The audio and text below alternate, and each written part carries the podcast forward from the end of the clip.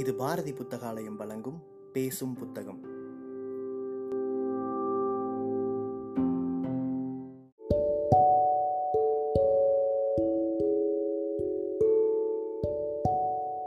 Book day இணையதளத்தின் மூலமாக முன்னெடுக்கப்படும் வாசகர்களுக்கான வாசிப்பு போட்டியில் தேர்வான சிறுகதையை கேட்க இருக்கிறீர்கள்.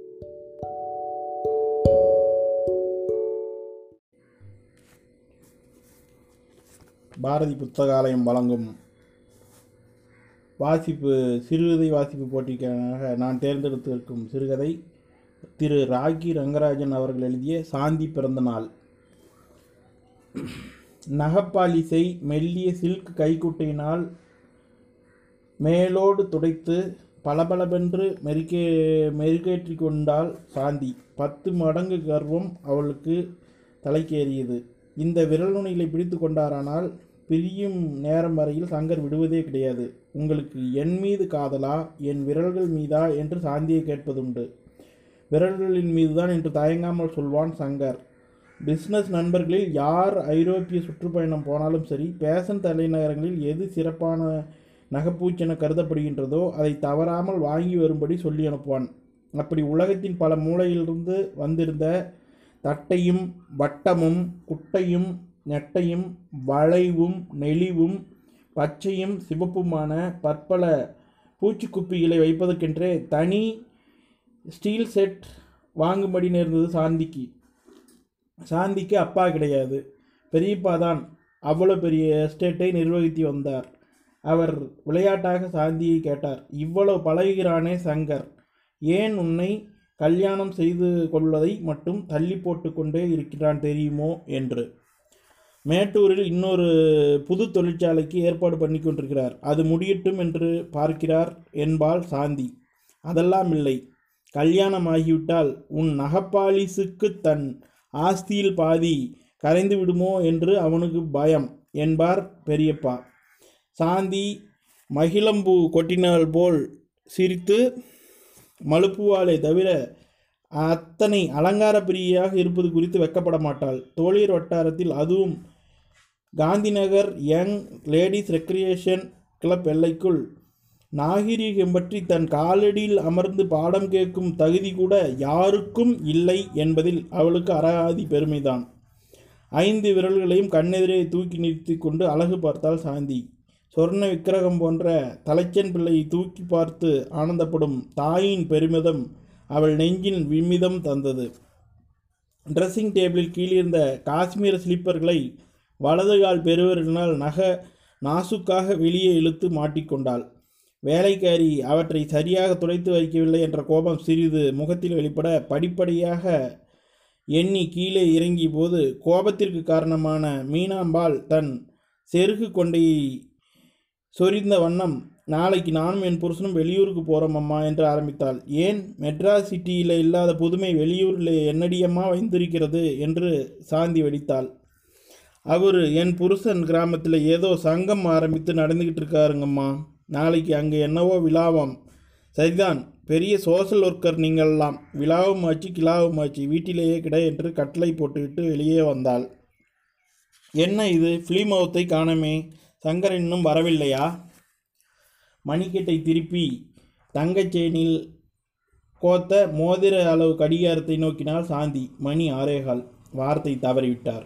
ம். கேட்டால் அகமதாபாத்திலிருந்து ஒரு ஆசாமி வந்து அமுக்கிவிட்டான் என்று அளக்கப் போகிறார். வெறுப்புடன் சாந்தி உள்ளே வந்த சமயம் தோட்டத்தில் நீந்தி கொண்டு வந்த கார் ஜம் என்ற குழுக்களுடன் அவள் எதிரில் நின்றது.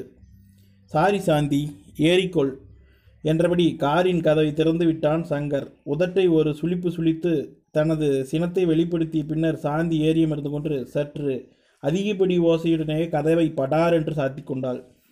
சங்கரின் வெதுவெதுப்பான முகத்தில் அலைச்சலில் களைப்பும் தெரிந்ததை அவள் கவனித்தாள். சிறிது கோபம் தணிந்தவளாக என் எங்கெங்கெல்லாமோ சுற்றிட்டு வருகிறீர்கள் என்று குற்றம் சாற்றுகிற சாக்கில் விஜயத்தை தெரிந்து கொள்ள முயன்றாள். ஆமாம் நாளைக்கு சர்வோதய தினம் அல்லவா அதாவது ஓ காந்திஜி இறந்த தினத்தை சொல்கிறீர்களா? ஆமாம் எங்கள் அசோசியேஷனில் பிரார்த்தனை பொதுக்கூட்டம் அது இது என்று ஏற்பாடு பண்ணியிருக்கிறார்கள். முக்கியமான சில பொறுப்புகள் எனக்கு. அடிச்சக்கை ஆச்சரியத்துடன் முழுதாக அவன் பக்கம் திரும்பினால் சாந்தி. எத்தனை நாளாக இந்த கூத்தெல்லாம்? காரின் வேகத்தோடு தன் குரலையும் நிதானப்படுத்தி கொண்டான் சங்கர். இருக்க வேண்டியதுதானே சாந்தி. இதுவும் கொஞ்சம் கொஞ்சம். வருஷம் முந்நூற்று ஐம்பது முந்நூற்று ஐம்பது நாளும் பணம் சம்பாத்தியம் பிஸ்னஸ் ஆட்டை தூக்கி மாட்டில் போடுவது ஆளை கவிழ்ப்பது இதிலே தான் போகிறது. அதை முழுக்க முழுக்க விடுவதற்கில்லை. பிழைப்பு வாழ்க்கையை அப்படி அமைத்து கொண்டாகிவிட்டது. ஆனால் நடுவே இரண்டொரு நாள் இப்படி தான் வாழ்க்கையை திருப்பிக் கொள்வோமே. அப்போது கிடைக்கிற மன அமைதியை மற்ற நாட்களை ஓட்டலாம். ஓஹோ வேதாந்தம் பலமாயிருக்கிறதே என்று சாந்தி சிரித்தாள். வேதாந்தமாவது தத்துவமாவது. இதோ பார் என்று தன் பக்கத்திலிருந்து சிறிய பார்சலை காட்டினான் சங்கர். கதர் ட்ரெஸ் எதுவும் கிடையாது என்று நினைவு வந்தது. ரெடிமேடில் வாங்கி வந்தேன். உன் உடம்புக்கு ஏற்றதாக இவ்வளவு எவ்வளவு அருமையான புடவை. போதுமே கன்றாவி என்று சாந்தி முகத்தை சுளிக்கவே சங்கர் தன் பேச்சை தொடரவில்லை. அவள் பேச்சை மாற்றினாள். உனக்கா உனக்காக ஒரு ஸ்பெஷல் டூல்ஸ் எல்லாம் ஒரு சிநேகர் மூலம் வரவழைத்தேன் பார். பாரிஸிலிருந்து. அசந்து போய்விடார். என்ன கலர்? அதோடு என்ன என்ன இனிமையான மனம் கோர்த்திருக்கான் என்று தெரியுமா? ஆவலின் பெயர் சாந்தியாயிற்று. நிஜமாகவா? எங்கே? விடுங்கள். மெரினாவின் கார் பாதையில் வா வாகனத்தை திருப்பும் வரை மௌனமாக இருந்த சங்கர் ஒரு அவுன்ஸ் கூட இருக்காது. அத்தனை சின்னஞ்சிறிய புட்டி விலை எவ்வளவு இருக்கும் சொல் பார்க்கலாம். பாரிஸிலிருந்து வாங்கி வந்தது.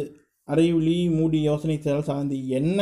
எக்ஸ்சேஞ்ச் விகிதப்படி பார்த்தால் அதிகபட்சம் நூறு ரூபாயாக தான் இருக்கும். இரநூற்று எழுபத்தைந்து ரூபாய் என்று எழுத்து எழுத்தாக பிரித்து உச்சரித்த சங்கர் கார்களுக்கு நடுவில் வண்டியை நிறுத்திவிட்டு தன் காதலி கர்வத்தோடு நோக்கினான். எடுங்களேன் சீக்கிரம் என்று சாந்தி துடித்தாள். ஆபீஸில் மறந்து வைத்து விட்டேன். அதுதான் வருத்தமாயிருக்கு என்றான் சங்கர். பரவாயில்லை நாளை சாயங்காலம் கொண்டு வரேன். மறந்து விடாதீர்கள். கூட்டம் பேச்சு என்று என்னென்னவோ வேறு வைத்து கொண்டிருக்கிறே என்றாள் சாந்தி கவலையுடன். பூகம்பமே ஆனாலும் என் சாந்தியை மறந்து விடுவேனா என்றவன் சந்தன சோப்பு கட்டி போன்ற சாந்தியின் மூகம் தொட்டு நிமிர்த்தினான். ஒரு பந்தயம் வைத்து பிறகு அதை கொடுக்கலாம் என்று இப்போது தோன்றியது. பந்தயமா? என்ன பந்தயம்? சாந்தி திகைத்தாள். டேய் பையா ஐஸ்கிரீம் என்று காருக்குள் இருந்தவரை கையை தட்டி அழைத்தான் சங்கர். பிறகு சாந்தியம் திரும்பி சொல்ல பயமாக இருக்கிறது? ஒன்றுமில்லை. நாளை சாயந்தரத்துக்குள் மூன்று சிட்டம் நூல் ராற்றியில் நூற்று காட்டு பார்க்கலாம் என்றான். ஓஹோ நானாம் என்று கழுத்தை வெட்டினாள் சாந்தி அலட்சியமாக. உங்களுக்கு நடுநடுவே வருகிறதே ஒரு பைத்தியம். அதில் என்னையும் மாட்ட இப்படி ஒரு சூழ்ச்சியா? சாந்தி பந்தயம் சும்மாதான். உனக்கும் தான் ஒரு பயிற்சி வரட்டுமே. வேண்டாம் வேண்டாம். அதைவிட புத்திசாலித்தனமான வேறு ஆயிரம் பயிற்சி இருக்கு. அதையெல்லாம் கற்றுக்கொண்ட பிறகு உங்களிடம் வருகிறேன் என்று சாந்தி கடுகடுப்பாக பதில் சொல்கையில் ஐஸ்கிரீம் வண்டி வந்துவிடவே சாக்லேட் கிரீம் தானே சாந்தி இரண்டு எடப்பா என்றான் சங்கர். காரின் இந்தண்டை பக்கத்தில் ஒரு பிச்சைக்காரர் பெண் வந்து நின்று அம்மா மகாலட்சுமி தாயே என்று பல்லவி பாடினாள். வெறுப்புடன் தன் வெல்வெட் பையை திறந்தால் சாந்தி. ச்சே வர வர மெரினா கூட சுத்த நியூசென்ஸ் ஆகிவிட்டது. இன்று லெட்டர்ஸ் டு த எடிட்டருக்கு ஒரு கார்டு எழுதி போடப் போகிறேன் என்று ஒரு பத்து பைசா நடத்தி தூக்கி எறிவதற்காக திரும்பிய சாந்தி சரையில் என பின்னல் அடைந்தாள். ஒரு வினாடி பிரமித்து பேச்சற்று அசையற்றிருந்தவள் பின்னர் வீசி எறிய நாணயத்தை பயபக்தியுடன் மெல்ல அந்த ஏழை பெண்ணிடம் கொடுத்தாள். பாதி ஐஸ்கிரீம் கரைந்து விட்டது பிடி என்று நீட்டிய சங்கர் அவள் முகத்தோற்றத்தில் காணப்பட்ட மாறுதலால் அதிர்ச்சி அடைந்தான். என்ன சாந்தி நான் என்ன அப்படி தப்பாக பேசிவிட்டேன்? சும்மா ஒரு விளையாட்டு பந்தயம் தானே என்று சமாதானம் செய்கின்றான் அதெல்லாம் ஒன்றுமில்லை. வேற என்று கூறிய சாந்தி ஐஸ்கிரீமை வாங்கி கொண்டு சுவைக்கலானாள். ஆனால் நீல பறந்து கிடக்கும் நீலக்கடலை சுவை சுவைக்கவில்லை. மனதின் மலானலின் அண்மையுள்ள தனிமையில் எதின் இன்பத்தை சுவைக்கவில்லை. குழந்தையின் பரிசம் போல உடலை புலகப் செய்யும் காற்றை சுவைக்கவில்லை. அவள் கண்கள் எங்கேயோ யோசனையில் சொக்கியிருந்தன. அவளுடைய அமைதியை குலைத்துவிட்ட சுற்றம் குற்றம் சங்கரின் உள்ளத்தில் குறுகுறுத்தது. சிலு சிலு என்று காற்று வீசுகிறதே போகலாமா? என்றான் ஏமாற்றத்துடன். ஆமாம் என்று பதிலளித்து சாந்தி தலை குனிந்து தன் கைகளையும் விரல்களில் செக்கச் செவேலென்று நகைப்பூச்சியும் பார்த்தவா இருந்தாள். கார் மவுண்ட் ரோடு வழியே நீந்தி கொண்டிருக்கும் போது திடீரென சர்க்கா எங்கே கிடைக்கும்? அங்கே நிறுத்துங்கள் கொஞ்சம் என்றாள். சாந்தி என் மீது கோபத்துக்காக எதையும் செய்ய வேண்டாம் என்று சங்கர் மன்றாட நீங்கள் ஒன்று எனக்கே ஆசையாக இருக்குது என்று சிரித்தவாறு சாந்தி சொன்ன போதிலும் அவன் சற்று தயங்கியவாறே கடையின் வாசலில் நிறுத்தினான் காரை. விற்பனை பகுதியில் இருந்த பெண் சாந்தி புதிதாக நூற்கு கற்பவள் என்பதை அறிந்து சுலபமாக வேலை செய்யும் பலவித சர்க்காக்களை எடுத்து காட்டி விளக்கினாள். ஆனால் சாந்தி பழைய மாடல் நா- ராட்டினம் ஒன்றை தேர்ந்தெடுத்தாள். பஞ்சு வாங்கி கொண்டு பட்டை போடுவது போன்ற சில்லறை வேலைகளை சுருக்கமாக தெரிந்து கொண்டதும் போகலாம் என்றால் சங்கரிடம். என்ன இதெல்லாம்? என்று பங்களாவில் அவள் படியேறியபோது பெரியப்பா கேட்டார். ராட்டையும் மற்ற கருவிகளையும் பார்த்து. ரொம்ப வரித்து கொள்ளாதே சாந்தி. உண்மைக்காகவே இஷ்டமானால் முடிந்தவரையில் மட்டும் செய். போதும். பத்தாம் பந்தயம் கிந்தயம் கூட கடற்கரையிலேயே காற்றில் விட்டுவிட்டேன் என்றான் சங்கர். இருவருக்கும் புன்னகையின் மூலமே பதிலளித்து உள்ளே சென்று விட்டாள் சாந்தி. மறுநாள் மாலை சங்கர் வழக்கம்போல் பங்களாவுக்குள் நுழைந்தபோது ஓடி வந்து வரவேற்க கொண்டிருக்கும் சாந்தியை காணவில்லை. குறுக்கும் நெடுக்குமா உலாவிக் கொண்டிருந்த பெரியப்பா அவனை கோபமாகவே பார்த்தார். ஏதோ கண்டிக்கிற பாவனையில் விழாவில் கலந்து கொண்டு அதற்கேற்ப சிப்பா வேட்டி கோலத்தில் வந்தவனை கண்டதால் நே வேறு அவருக்கு கோபம் வந்தது போலும். நேற்று நீங்கள் சாந்திக்கு என்ன உபதேசம் செய்தீர்களோ போங்கள். நல்ல கூத்தடிக்கிறாள் என்று மோதும் என்றார்.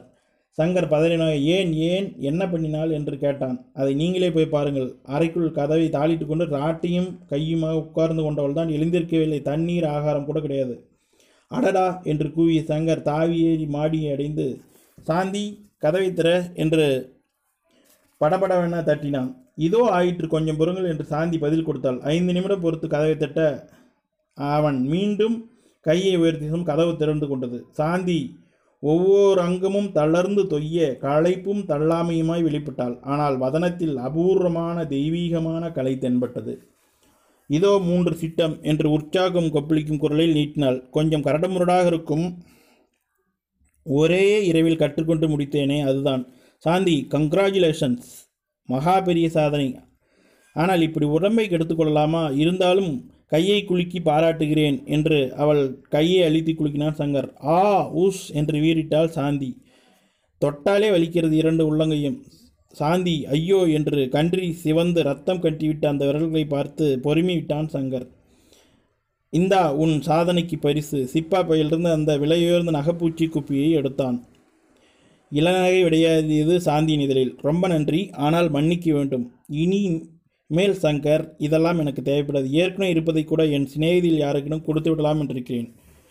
சங்கர் திறனினான் என்ன சாந்தி இதற்காகவா பந்தயம் கட்டி இருபத்தி நாலு மணி நேரம் போராடி இதற்காகவா அப்படி நினைத்தீர்கள் சாந்தியின் பிறை நெற்றியில் சிந்தனை வளையங்கள் எழுதின இல்லை சங்கர் விதவிதமான நகைப்பூச்சிக்காக ஆண்டவன் விரல்களை கொடுக்கவில்லை என்ற உண்மை திடீரென நேற்று எனக்கு தெரிய வந்தது. உழைக்கவும் பிறருக்கு உதவவும் விரலை பயன்படுத்தலாம் இல்லையா? எத்தனை பேருக்கு இனிமேல் நான் நூற்க சொல்லி தரலாம்? சொல்லி தந்து ஒரு பிழைக்கும் வழியை எத்தனை அபலை பெண்களுக்கு காட்டலாம் இல்லையா சங்கர்? உண்மைதான் சாந்தி அவ்வளவும் உண்மை. ஆனால் திடீரென நீ இப்படி மாறினா என்று ஆச்சரியமாக இருக்கிறது என்றான் சங்கர் உணர்ச்சியால் கரகரத்த குரலில். நீங்கள் ஐஸ்கிரீம் வாங்கிய போது நான் பிச்சை போட்டேனே ஒரு பொண்ணுக்கு. அவளுக்கு அவளுக்கு அவளுக்கு? கையிருந்தது. விரல் இல்லை ஐந்து விரலும் அற்று விழுந்துவிட்டன. அவள் நப்- நகைப்பூச்சிக்காக அளவில்லை. விரலினால் பிழைக்கக்கூடிய வாழ்க்கை இழந்துவிட்டதுக்காக அழுதாள். தெய்வம் என் கண்ணை திறந்தது அந்த வினாடியில்தான். சாந்தி என் சாந்தி என்று அவளை எல்லையற்ற ஆர்வத்துடன் அழைத்து கொண்டான் சங்கர். இன்று காந்தி இறந்த தினம் என்கிறார்கள். என்னை பொறுத்தவரையில் இது வேறு தினம். என் சாந்தி என் உண்மையான சாந்தி பிறந்த தினம் இன்று.